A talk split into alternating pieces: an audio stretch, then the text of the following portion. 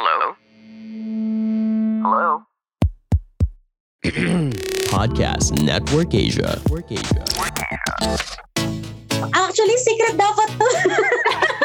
yes. In fact, you have 19 cats, 5 dogs, and 2 turtles. Did I get that correctly? Yes po, tama po. I have 19 cats and all of them are rescued at lahat din po sila ay uh, kapon na po.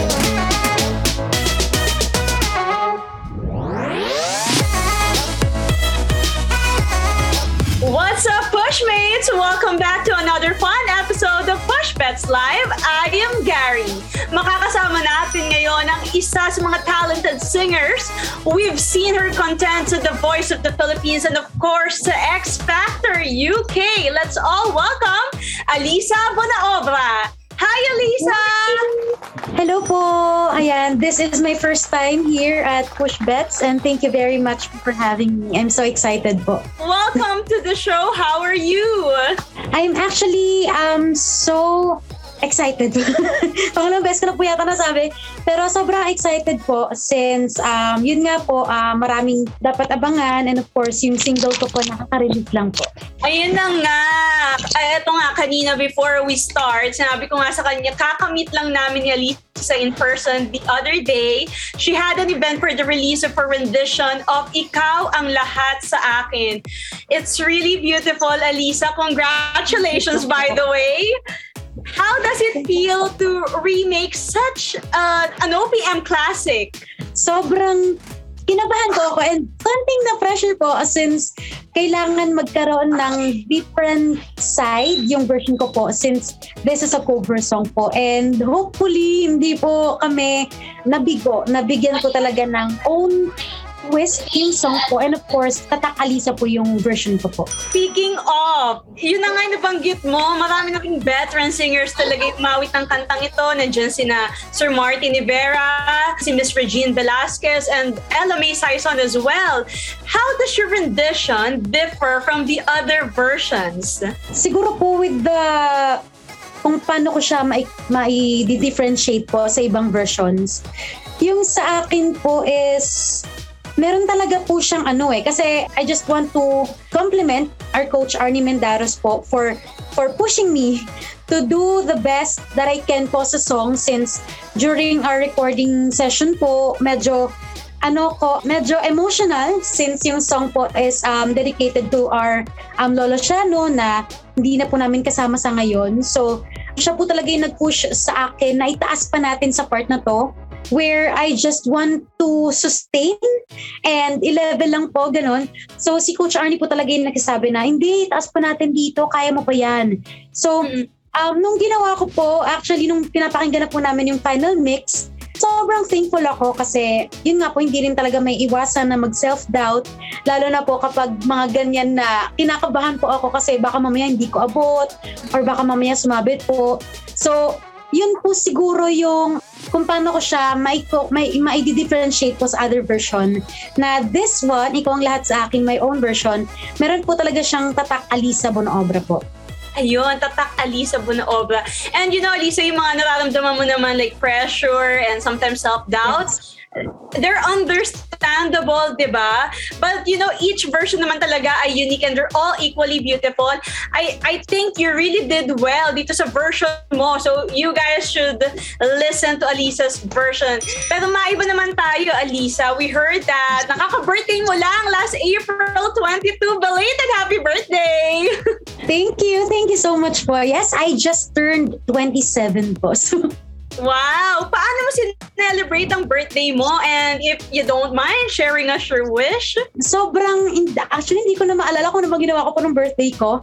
Pero I'm really thankful and grateful to God po talaga na um, another year na naman po ng blessings and of course uh, another year to inspire more people po with my wish po ng birthday ko na sana po talagang maibalik na talaga yung yung normal na live staging, di ba po yung may mga theater, and talagang yung wala na po tayong kakatakutan ng mga na, na virus, yung COVID, na wala na po talaga yan. So, yun po talaga yung wish, wish ko na sana naibalik na yung dating pwede kang lumabas nang wala kang kinakatakutan. So, yun po. Wow! We hope for that as well, di ba? Yung mga live events and of course, yung mga live performances, di ba? Mapanood yung paborito nating mga, ano, mga singers, katulad ni Alisa na mag-perform ng live.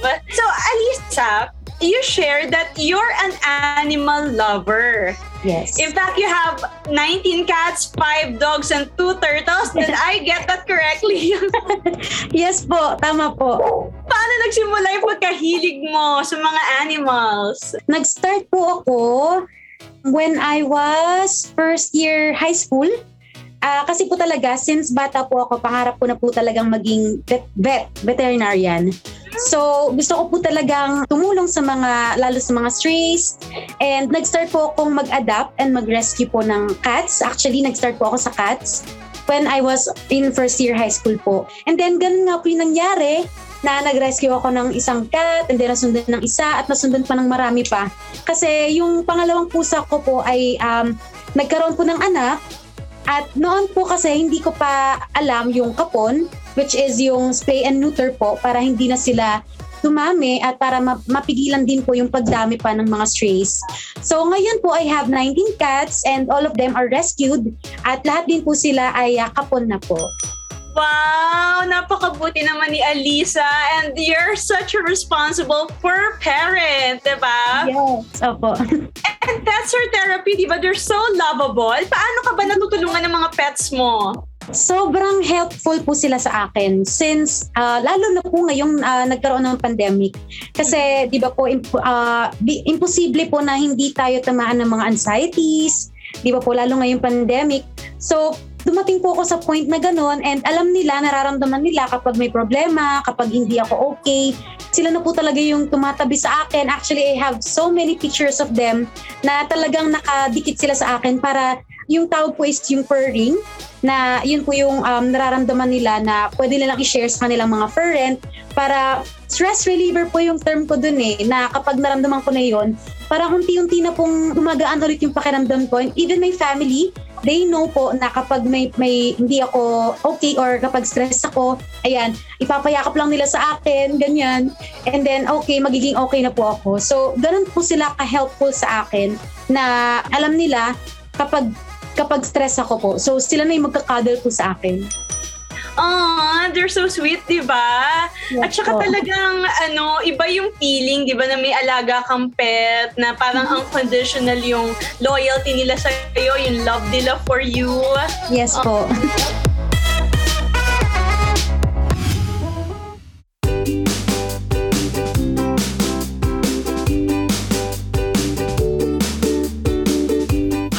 I'm Neil Dimapilis. Come listen to my podcast called 5 Minute Social Media Tips with Neil. In this podcast, I'll be sharing tips, tricks, and strategies on social media in a span of 5 minutes. Available in all major podcast platforms. Powered by Podcast Network Asia and Podmetrics.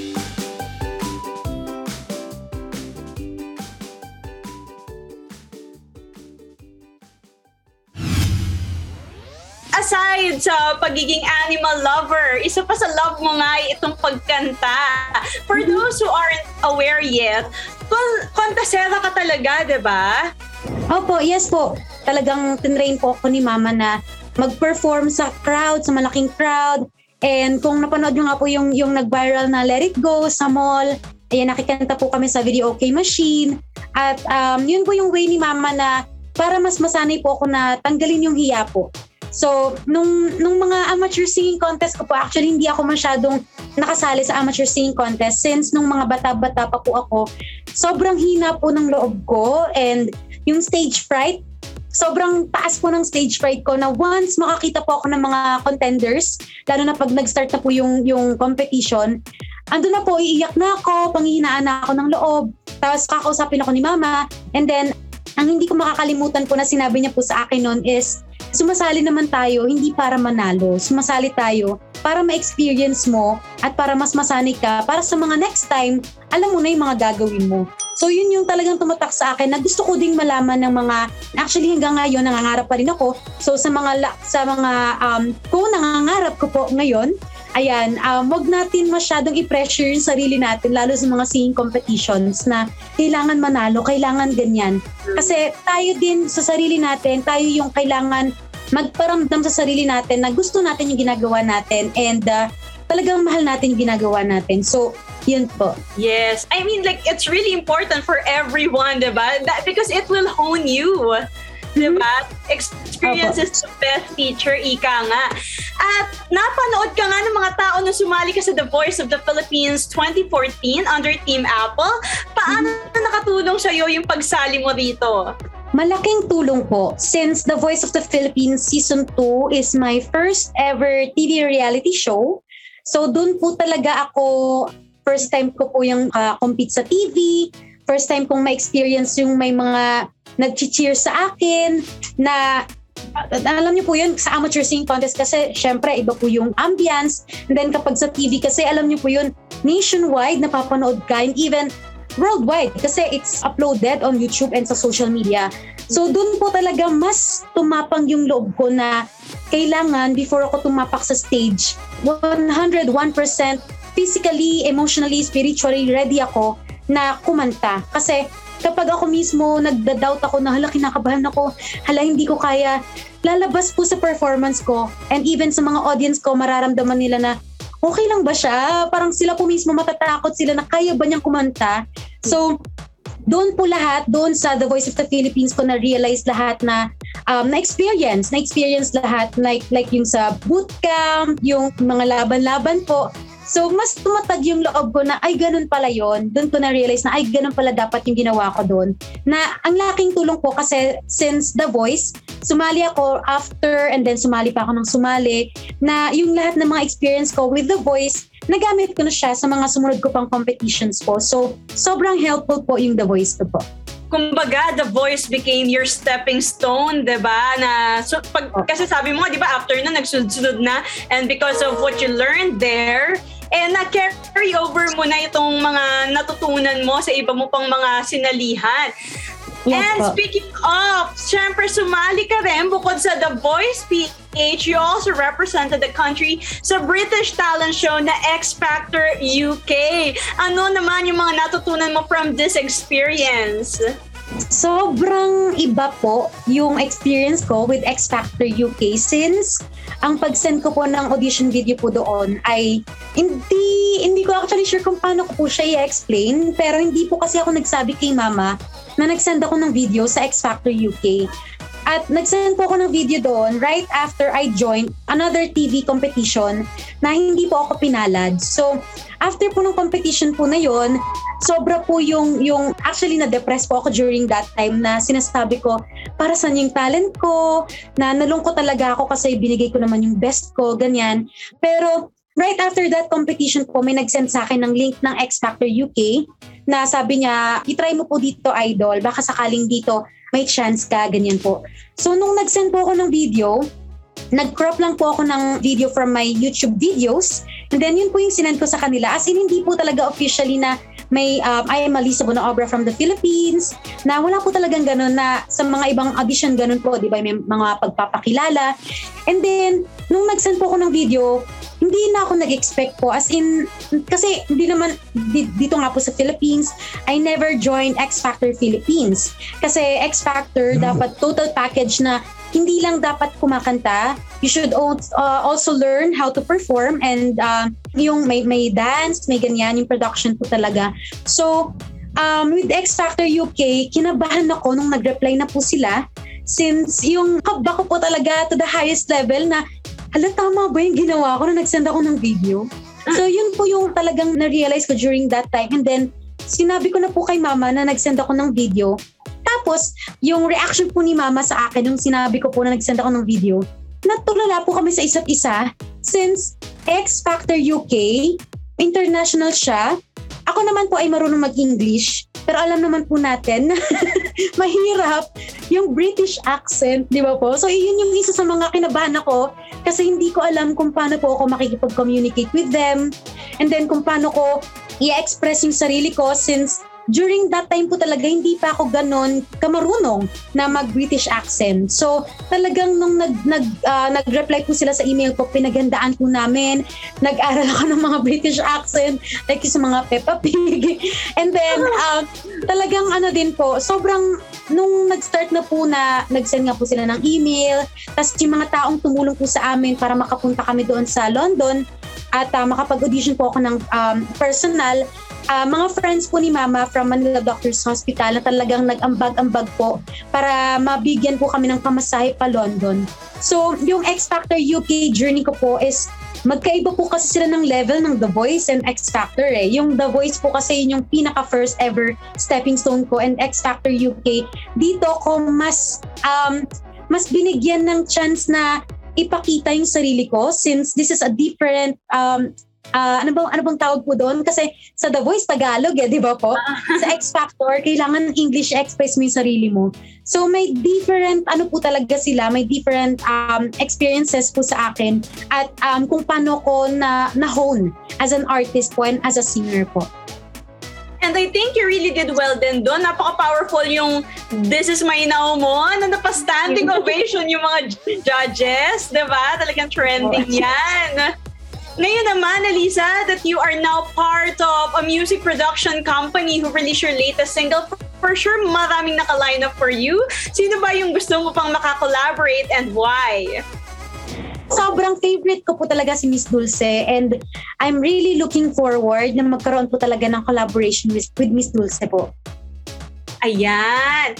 Finally, ano pa ba yung mga gusto mo, mga pangarap mong abutin?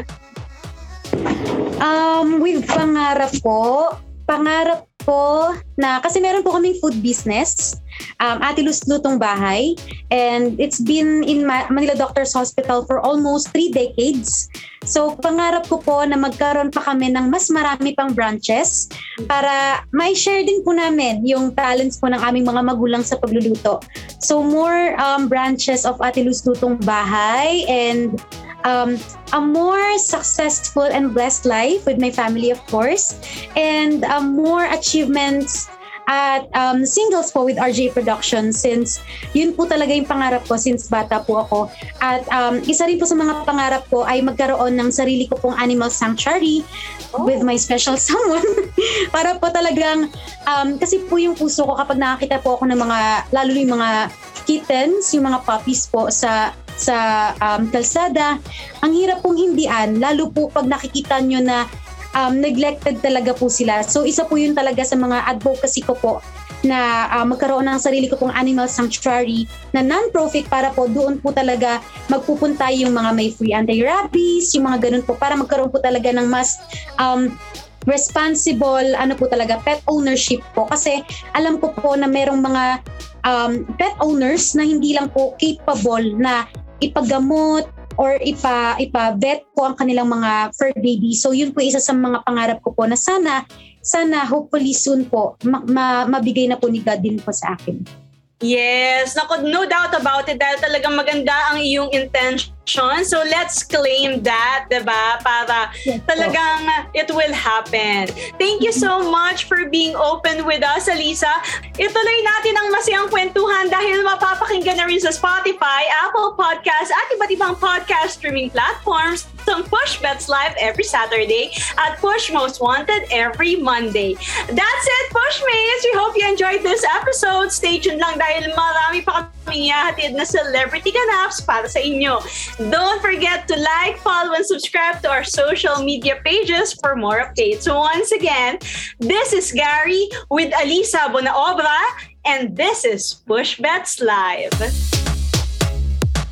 Mga kapamilya, thank you for listening to another episode of Push Bets Live. We hope you enjoyed our episode. Make sure to follow the podcast to be updated with our new releases and visit our official social media pages on Facebook and YouTube at ABS-CBN Entertainment. Push Bets Live is brought to you by ABS-CBN Entertainment, co-produced by Podcast Network Asia and powered by Podmetrics. See you sa next episode!